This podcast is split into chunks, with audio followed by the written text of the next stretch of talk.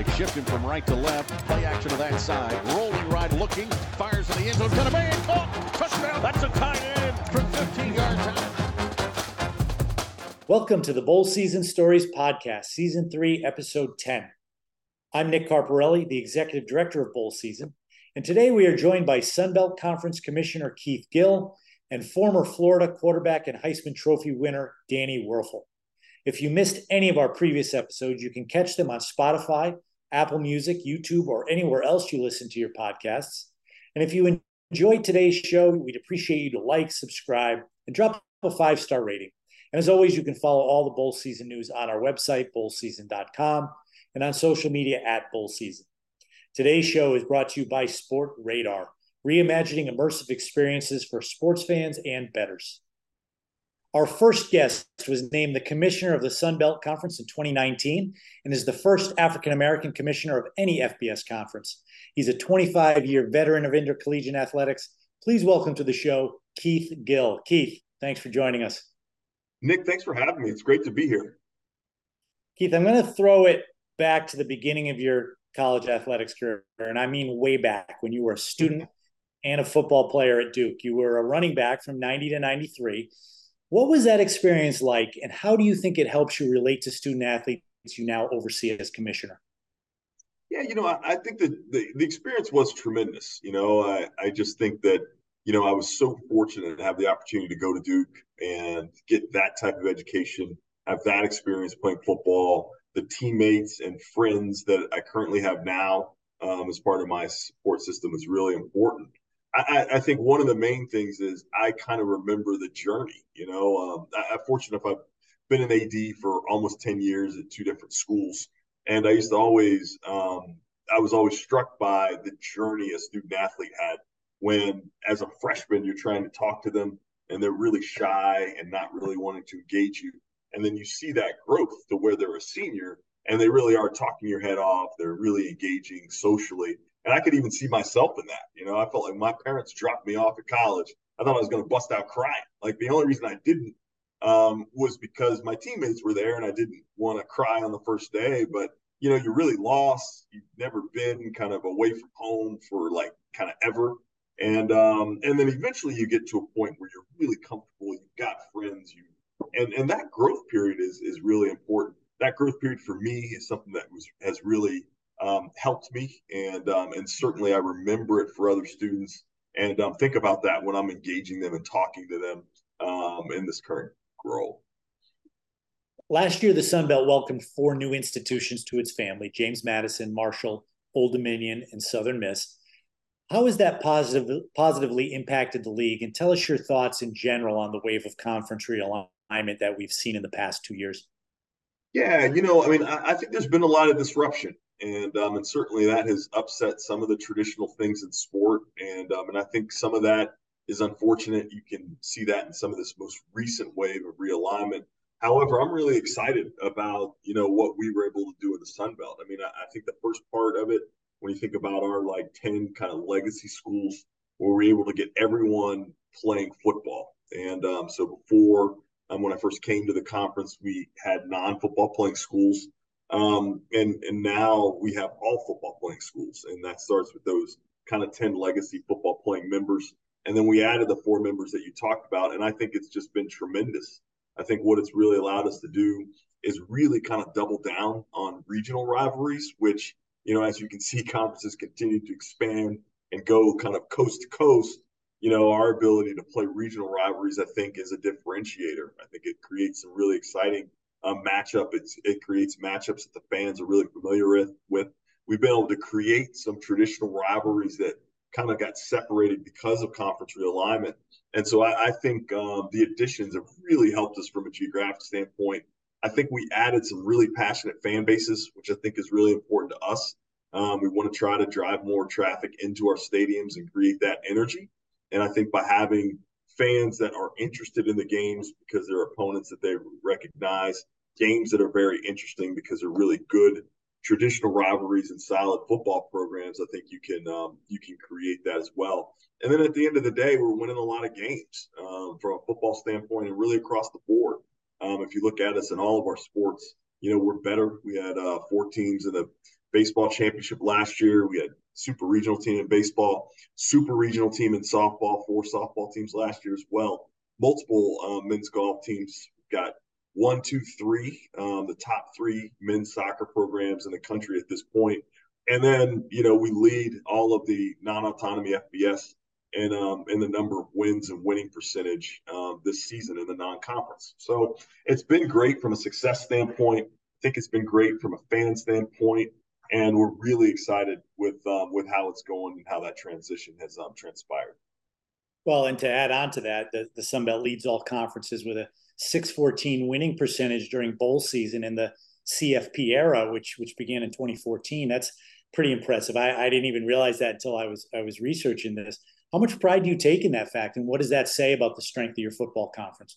Yeah, you know, we take a lot of pride in that. You know, at the end of the day, this is about winning games, and um, and and the great thing about bowl season is it's really good on good. You know, you're taking the best college football teams, and um, and they're competing against each other. So those wins um, mean a lot.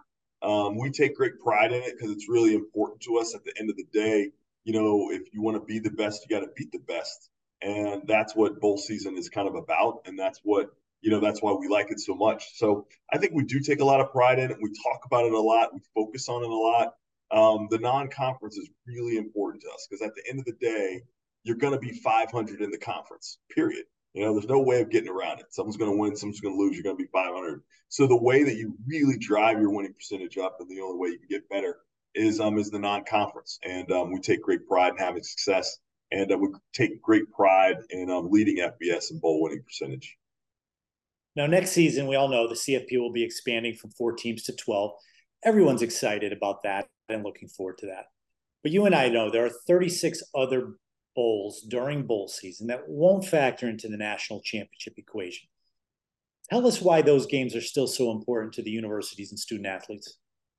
Yeah, you know, I, I, think one, they're really important to those communities. And, and I think that, you know, the great thing about the bowls is that it allows us to invest in communities that are, we don't necessarily live in, but we certainly are a part of. And, uh, and I think that that's important in terms of the charitable aspects of any bowl that you go to and the amount of money they give, give back. I think the opportunity to compete against a team that you haven't played that season and may have never played, I think is something that's really special um, for student athletes. I think having the opportunity to just play in the postseason. And I also think when you think about postseason, you know, in some ways, without the bowls, college football would be underrepresented in terms of postseason opportunities relative to some of the other sports um, in terms of, you know, where they're getting 25, um, 30, 35% of their teams have a chance to go to the postseason. If there were only four bowls, it would be less than 4%. Uh, I'm, I'm sorry. If it was only the CFP and there were only four teams, it would be less than 4%. And even with 12 teams, it's it's, it's still under 10%.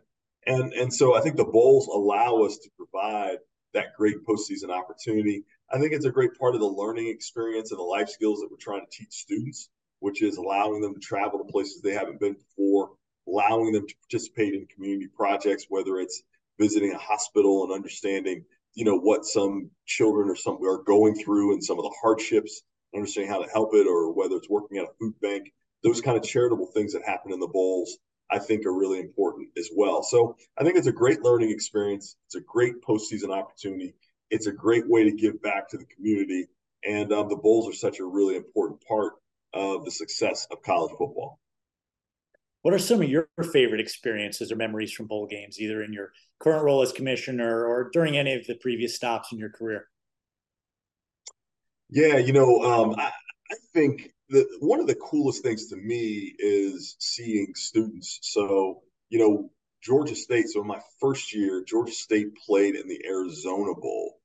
And of all, I didn't talk to one Georgia State student athlete that had been to Arizona it was their very first time in Arizona. And one of the things that I can remember, because I grew up in the East as well. And so the first time I went to Arizona, I was just struck by how dry it was or and how brown it was. Because I grew up in a place that was very green and certainly a little more lush. And so that experience to me is a metaphor of, of what bowls are. they really open the eyes of the student athletes and give them experiences that they would not have um, would had otherwise. So I think that's one of my um, my most memorable memorable um, bowl experiences in terms of just you know students just had never been to Arizona and that was their first time and how excited they were to be there and to learn about it and to see something new and to participate. I think that's what bowls are all about. And um, in some ways, that's probably a metaphor for most kind of bowl experiences for those student athletes is they're just getting exposed to new things, new experiences, and those learning opportunities are really going to last a lifetime.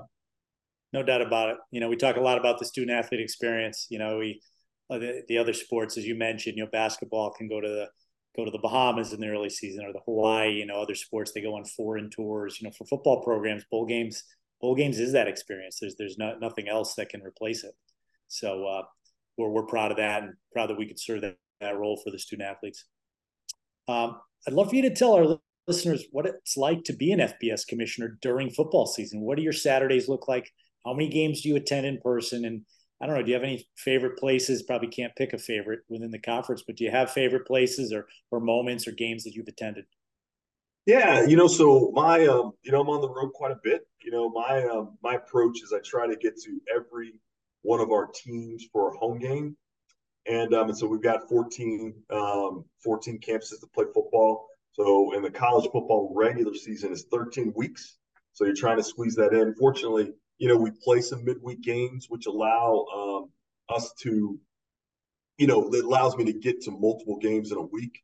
Um, but some some Saturdays I'll go to two games. So week two of the college football season, I was at uh, JMU played at UVA, and that was a noon game. And then I hustled over to um, Louisiana because they played at Old Dominion. So it's about a two two and a half hour drive um, from Charlottesville for a six o'clock kick. And um, and so that's really what it is. A lot of motion, um, a lot of going to see folks. You know, at the game, I love it. Trying to see both presidents if it's a Sun Belt game and uh, trying to see all the ads and other kind of key folks. Try to visit with the coaches a little bit. Try to visit with uh, the referees and the officials um, at that time. So there's a lot of movement. Um, next week, um, I'll be at three games. So Tuesday, Thursday, and Saturday. So I'll be um, I'll be hustling, just going from one place to the other. So a fair amount of travel. Um, trying to see a lot of football. I try to take one weekend off a month so that I can just sit home and watch kind of all of our teams play and really get a sense of how they're playing. Um, you know, it's mid October now, so we're getting close to bowl season. Um, and so we'll begin to really start our bowl analysis um, and really trying to understand what the landscape looks like and what might make sense for our teams and what matchups we seek. So that'll be something that really will start to consume us as well. So um, it really is football all the time, which is a good thing. You know, you'll never hear me complain um, about having a, a, job where I get to go watch a lot of football because that is something I really enjoy and something I really love. And um, and so and it's it, yeah, it's been good for me, and I, I certainly enjoy doing it. We need to talk about your conference nickname, the Fun Belt. Where did that come from, and why do you think it's stuck?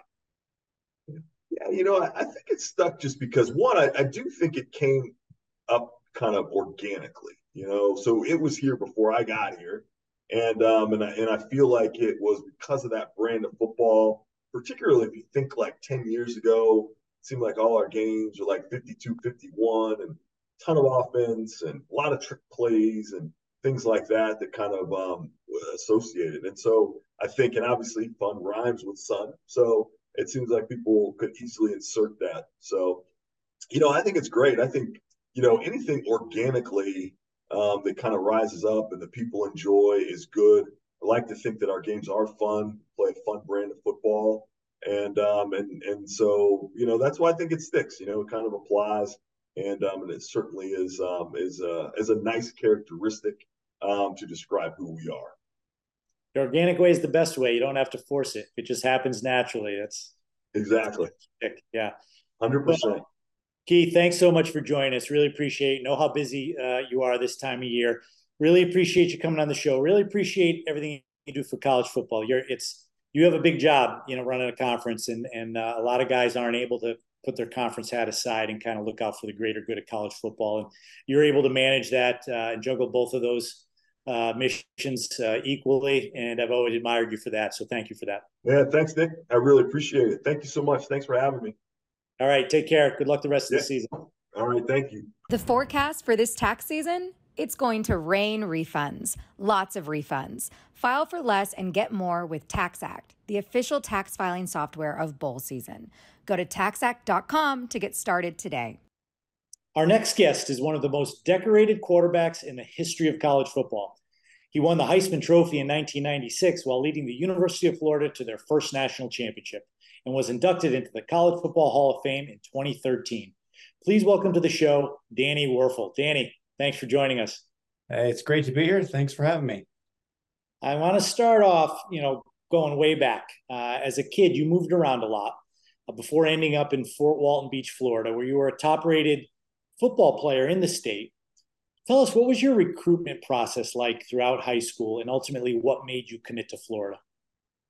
Yeah, well, fortunately, you know, uh, I think we all love to take credit whenever we have success, but when you get older, you can look back and you can see all the things that were you're very fortunate, blessed, and things out of your control. You know, first of all, I lived in Colorado before Florida. My dad was in the Air Force, and we were we almost moved to Minot, North Dakota. Uh, in which case maybe I could have been a professional ice fisherman or something. I'm not sure, but instead we moved to the Panhandle of Florida, which is like a football mecca and I ended up in a great spot. And then going into my junior year, uh, we got a new football coach who was just a very creative, offensive minded guy. We ran the run and shoot. uh, and out of that, even ran the triple option. We, we, we were, we were tough. We won the state my senior year. So just was really fortunate that a lot of those pieces came together. And my, uh, my three visits uh, that I really looked at was Alabama, Florida State, and Florida. I, I loved all three schools. Um, great coaches, Gene Stallings, Bobby Bowden, Steve Spurrier, three great football programs, three great universities. But for me, the uh, the reason I chose Florida was really twofold. One, the chance to play for Steve Spurrier as a quarterback. I mean, just uh, the success he had had uh, coaching quarterbacks was amazing. And two, if I if I weren't a football player, I asked myself which of those schools would I go to, and uh, they're all great universities, but Florida is an outstanding academic institution. In fact, it's uh, right now currently ranked fifth in one poll and one in another poll for public universities in the country. So just a, a great degree to get, and that's why I ended up at Florida. Pretty amazing how circumstances and opportunities dictate your future, right? You, you didn't yeah. think about it when you're a kid, but if you your family hadn't moved, who knows what you might be doing. But we're glad you did. Um, one of your biggest moments early on in your career at Florida was in 1993, Florida versus Kentucky. You were still splitting time at quarterback then, but you were in the game with three seconds left. You threw a TD pass to Chris Doering. You know the situation. I don't. I don't have to explain it to you. Before our fans, that touchdown pass won the game. Take me through that experience and what do you remember most about that game? Man, so many memories and emotions. But uh, I was the backup. You know, our starter threw four interceptions so I went in and threw three. Uh, and so we were at seven interceptions, uh, still with a chance to win the game. And for some reason, he put me back in on the last well, series. He was less than four, so you. I guess you, that's it. I guess so. Uh, well, we got we got down the field, and with a few seconds left, uh, he called basically a, a, four four vertical route. Uh, they were playing cover two, and he really wanted me to try to hit Jack Jackson down the sideline. So I went back, but just noticed the safety was cheating that way. So I just faked that and threw it down the middle to Chris Doering. And boy, am I glad he caught that ball. And I think our our lives, the trajectory of our lives changed uh, on that one play. Um, just an amazing experience. One of those things you you see in a movie, but when you get to live it in real life, it's unbelievable. Yeah. Well, you mentioned Coach Spurrier a couple times. You share a unique bond as being the only coach player combination to both win the Heisman Trophy. Um, it had to be helpful uh, to to to play for a coach like that. That was such a such a great quarterback himself. What was it like playing for Coach Spurrier, such a legendary player and coach? Well, I won't ever forget my first interception early on. I threw it, and I thought it was the receiver running the wrong route. So you're kind of curious who Coach Spurrier was going to put the blame on. Well, I got to the sideline, and at first I was very grateful because he said, "Danny, don't worry, it's not your fault." uh, Reese sigh of relief. Then he goes, "It's my fault for putting you in the game. You're out." uh, so that was an early memory with uh, with Coach Spurrier, but um, uh, it was an amazing experience. His mind, the way he saw defenses and how to attack, especially vertical first, uh, was just really unparalleled at that time. And to have the opportunity to play for him, um, to win, to to win the different awards, and then of course his his experience with the Heisman, I think, really helped shape how he coached me. You know, we didn't have a Heisman campaign. There wasn't a PR campaign. In fact, we never really even talked about it. You know, he was just like, you you read the defense, you make the throws, and at the end of the year they'll figure that out. And uh, fortunately, it worked out.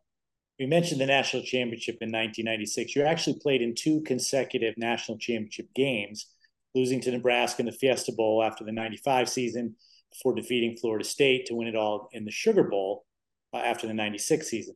Tell us about those two games and what was the what was the 96 season like and did the disappointment of falling one game short in 1995 help you in some way to win it the following year? Yeah, it was a very humbling loss to Nebraska. They they beat the stew out of us. And I think it really grew us up a lot in a lot of ways. Some would say that player for player, our 95 team was actually better than the 96 team. But a few things changed. One, we brought in a new defensive coordinator named Bob Stoops, who was just outstanding. And that uh, really made a big difference uh, in 1996. Uh, and then, you know, we had a tough, tough loss late in the season to Florida State, last game of the regular season, which – for all intents and purposes would knock you out of any hopes for a national title. But a whole series of bizarre things happened. You know nebraska was undefeated and they lost to texas the next week.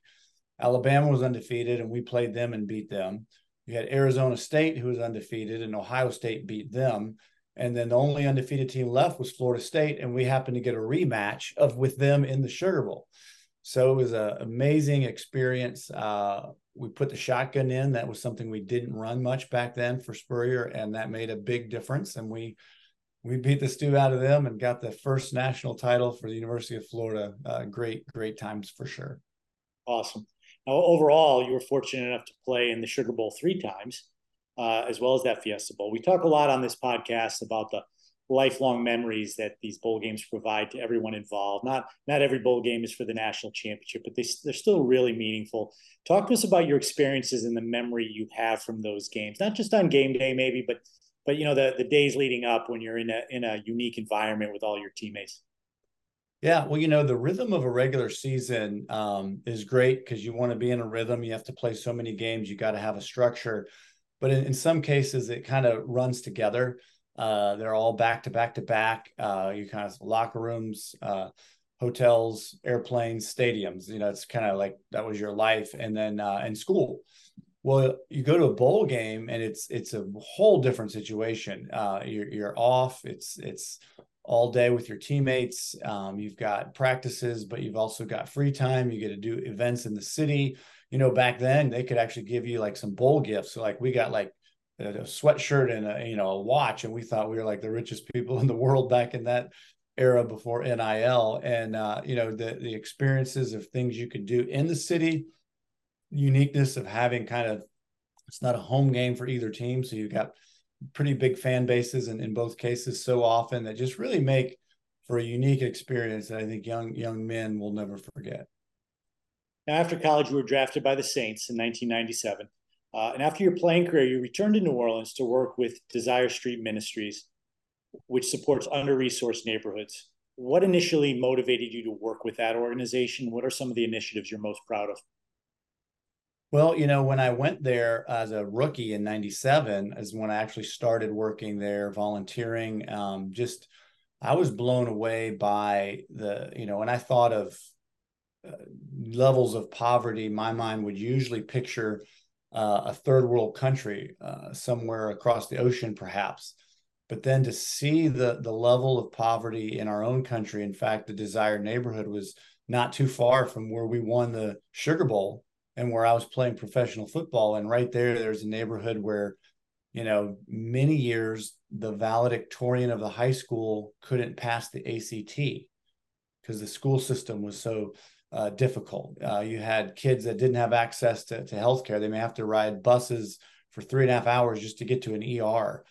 um, you know, homes issues. And, and, and so anyway, I just was torn by, by that and got involved. And Desire Street at the time was a local organization trying to address those issues in New Orleans in the Ninth Ward.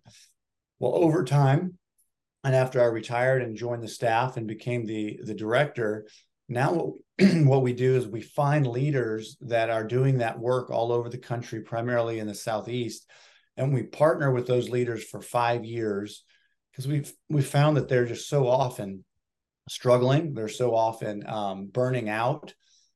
you know, we talked a lot about my success as a football player being related to my coach, to Coach Spurrier and the program's investment in me. Well, we want to be an investment in leaders. And so we've been working with uh, dozens of, of, organizations all over the, the Southeast, and we're in the middle of a plan to impact 20 new neighborhoods by 2025. Wow, that's uh, that's really impressive, Danny. I it, it's um, you know so many athletes that you know you, they they don't know what to do with themselves after their playing career. Um, and it, it, seems like you probably had that mapped out in your head in, in some way that you were going to be doing good, you know, your whole life. Uh, 2005, the All Sports Association of your hometown, Fort Walton Beach, created the Wuerffel Trophy in your honor, uh, which is awarded annually to the athlete who best exemplifies your character on the field of play and in the classroom. It's known as college football's premier award for community service. Very cool. What does this mean to you, and how proud of you to have this award uh, be given out in your name? Well, when they first suggested uh, an award named after me, my first thought was, well, there's too many awards already. So thank you, but no thank you. But as they explained the really the emphasis on community service, that that sort of hit me because one of my my life's mission is to inspire service and unity in the world. And so this really fit with that. And I can't tell you how humbled and also how excited I am that we get to to highlight to to shine a spotlight you know on almost usually every year it's a hundred nominees that are doing great work uh, and and all too often these are the type of athletes that you know unless you're the best player on the best team or unless you do something really dumb you're usually not getting much press. But this is our way of, of trying to shine the light on on goodness on people that are helping other people and it inspires me uh, to tell their stories. It's hard to pick semifinalists. It's harder to pick three finalists, and it's really hard to pick one winner each year. But that's what we do, and we're trying to do more and more storytelling uh, with the, the wonderful stories of these young men and what they're doing. I think this is really cool because you know that today's generation, you know, they're they're maybe not uh, historians like we would like them to be. So, you know, I think this award gets them uh, causes them to understand who you were as a player, but then also as a person. It's uh, a really cool award. Um, you know, going back to when you were younger, uh, you were co-valedictorian in your graduating class at Fort Walton. Uh, in college, you were one of only two Heisman Trophy winners to receive the Draddy Trophy, which is now known as the William V. Campbell Award, presented annually by the National Football Foundation to the nation's top football scholar athlete going to college is, is a lot of work, especially at the University of Florida. Um, how did you manage to balance the workload uh, in high school, but then more so in college uh, with the academics and all the pressures that come with playing quarterback at such a high level?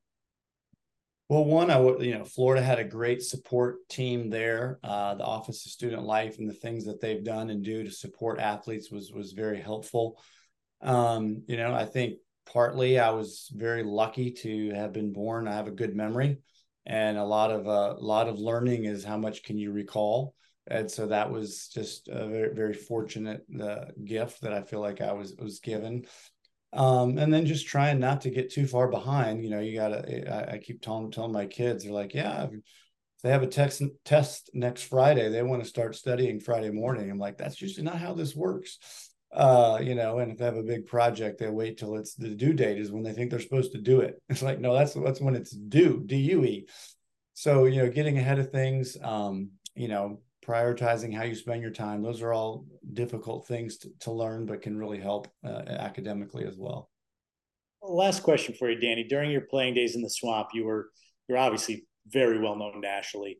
In today's college football landscape, we're seeing players capitalize on that type of fame with NIL deals.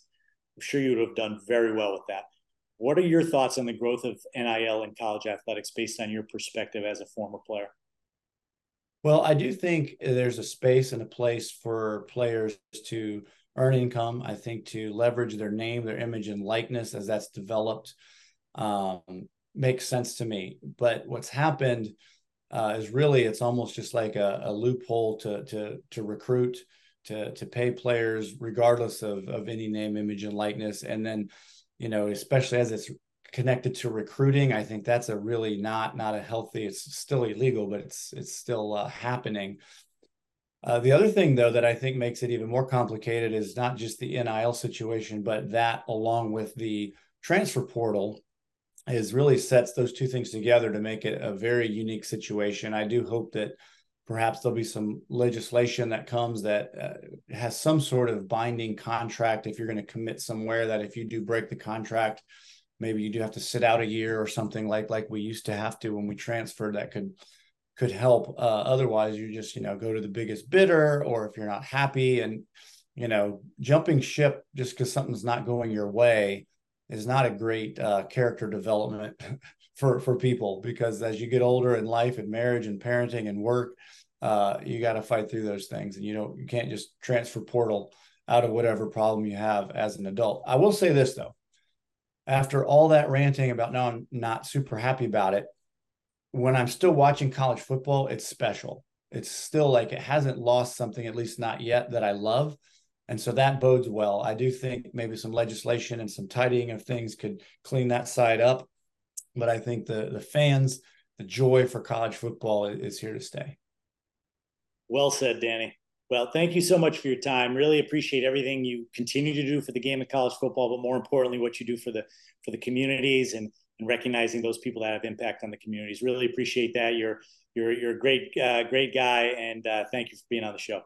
Well, I appreciate it. If anybody wants to track me down, whether it's the Wuerffel Trophy or Desire Street, you can just if you can spell my name, you can go to dannywuerffel.com and you can find all the things you want to know. So appreciate it.